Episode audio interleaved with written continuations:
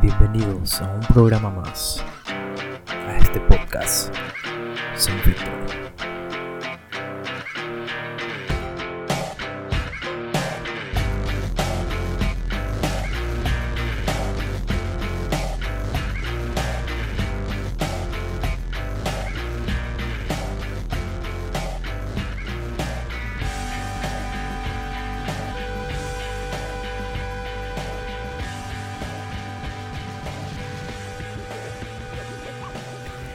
El diseño gráfico en Paraguay es súper infravalorado. En este país ser diseñador gráfico es sinónimo de que sepas hacer dibujitos, tarjetitas, fotomontaje simple, ser community manager, ser estratega de marketing, redactor, operador de máquina, etc. Es más, tener un concepto mínimo en audiovisual. Tenés que ser cinco personas a la vez. Pero para dejar en claro, la definición de diseño gráfico es, eh, el diseño gráfico es una profesión, es una disciplina académica cuya actividad consiste en proyectar comunicaciones visuales destinadas a transmitir mensajes específicos a grupos sociales con objetivos determinados. Esta actividad ayuda a optimizar las comunicaciones gráficas. Pero la realidad es que a mucha gente no parece conocer esto. Sobre todo a las personas que son explotadores, a los jefes, entre comillas. Yo soy diseñador gráfico. Hay que dejar algo en claro. No titulado, porque en este país es muy complicado trabajar y estudiar a la vez. Mientras que en, otro en otros países tenés que estudiar para trabajar, acá es muy diferente. Cuando yo empecé a estudiar diseño, no me daba el cuero para poder pagar y tampoco eh, no llegaba a muchas clases, faltaba mucho. Salía de mi trabajo a las 7, las 8 de la noche cuando mi, clase empezaba a las 6 de la tarde. Así que era demasiado complicado. Faltaba demasiado a, a, muchas clases. Así que lo que hice fue que opté por un profesor más económico. Pero claro, sin, sin tener un título. Opté por mi viejo. Mi viejo es diseñador gráfico profesional. Trabajó por más de 15 años en una empresa llamada Multimedia Así que opté por él para que me enseñara. Gracias a él aprendí bastante. Eh, inclusive me fui, me postulé para un, para ser diseñador gráfico en una imprenta de publicidad y me sorprendió bastante ya que me llamaron a la entrevista y me aceptaron. No tenía experiencia en el rubro, pero según lo que me habían dicho, me dijeron, che, vos sos bastante bueno. Lo cual me entró una, una, una alegría. Realmente estaba muy contento y dije, che, esto es lo mío. Esto es lo que me gusta, papá. Esto fue lo que dije. Con el correr de los meses, eh, ya llegando a mi casa, cansado, yo seguía diseñando eh, me estaba, estaba practicando. Incluso empecé a tener trabajos extras. Y recuerdo que mi primer diseño eh, que, que, había cobrado fue 5.000 guaraníes. Me acuerdo que era un vectorizado de una imágenes para serigrafía. Y si sos de otro país, lo dudo mucho, pero si por ahí sos de otro país, eh, y me estás escuchando, te agradezco bastante.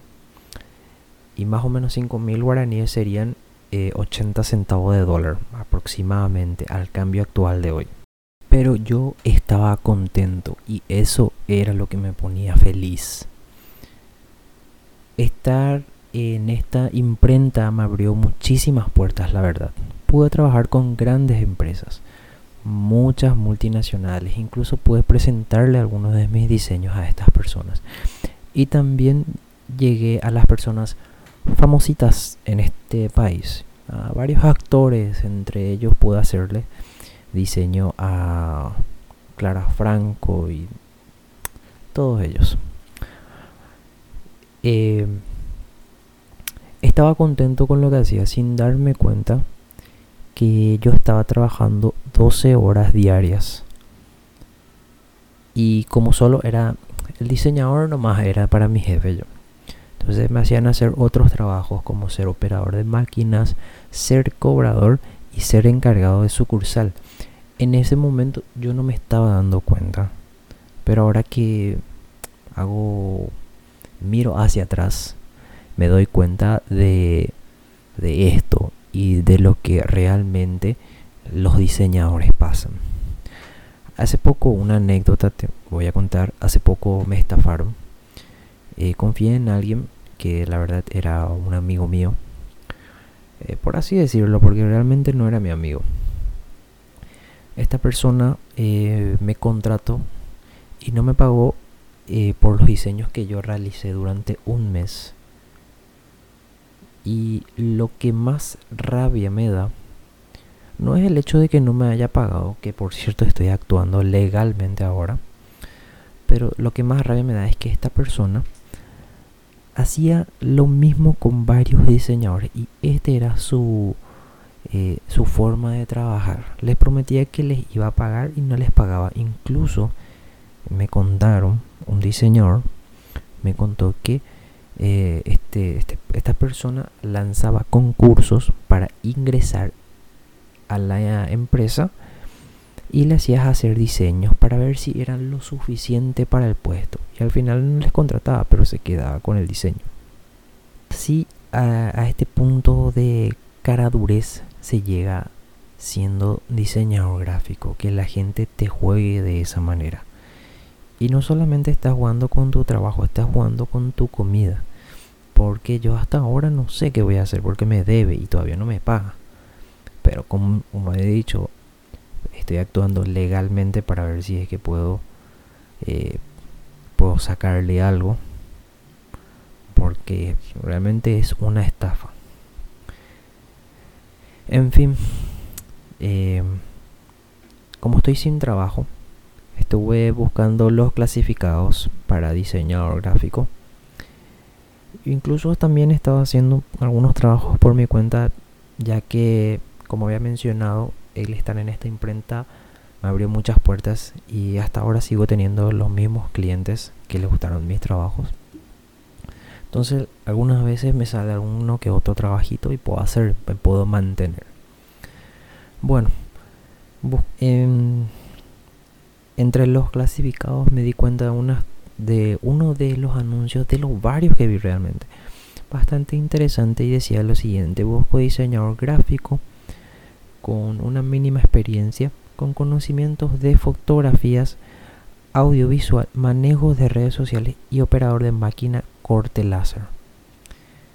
¿Entendés? O sea, está pidiendo el trabajo de cinco personas para un diseñador. Y sí, esto es explotación laboral, pero nadie pues reclama esto. Estamos pues acostumbrados al así nomás lo es, o el famoso ¿y qué peor querés que haga? No tengo otro trabajo. ¿Entendés? Ese es el famoso. Y debemos dejar este pensamiento realmente estúpido y tratar de hacer respetar nuestra profesión. Y lo peor de todo, lo peor de todo es que escuché eh, que un famoso alguien te pide un trabajo y te dice, no, sabes que es demasiado caro tu trabajo, sabes que otro me hace más barato. No me puede hacer un descuentito. Y son esa gente que más rabia me dan porque son los mismos que primero no te ponen un precio por tu trabajo. Y segundo, eh,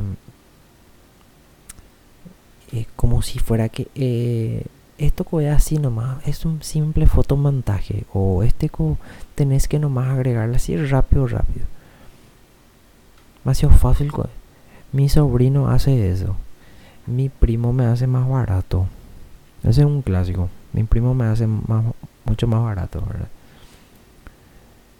Y después estas mismas personas son los que se quejan de un mal trabajo o que famosos no le cumplen a tiempo y dicen, no, todos los diseñadores son así, ellos son muy mentirosos y no te cumplen a tiempo.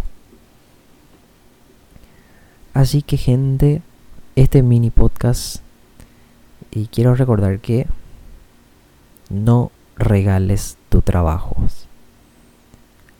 Y así no vayas a prostituir el mercado. Gracias por escucharme hasta acá y nos vemos en un próximo episodio. Hasta luego.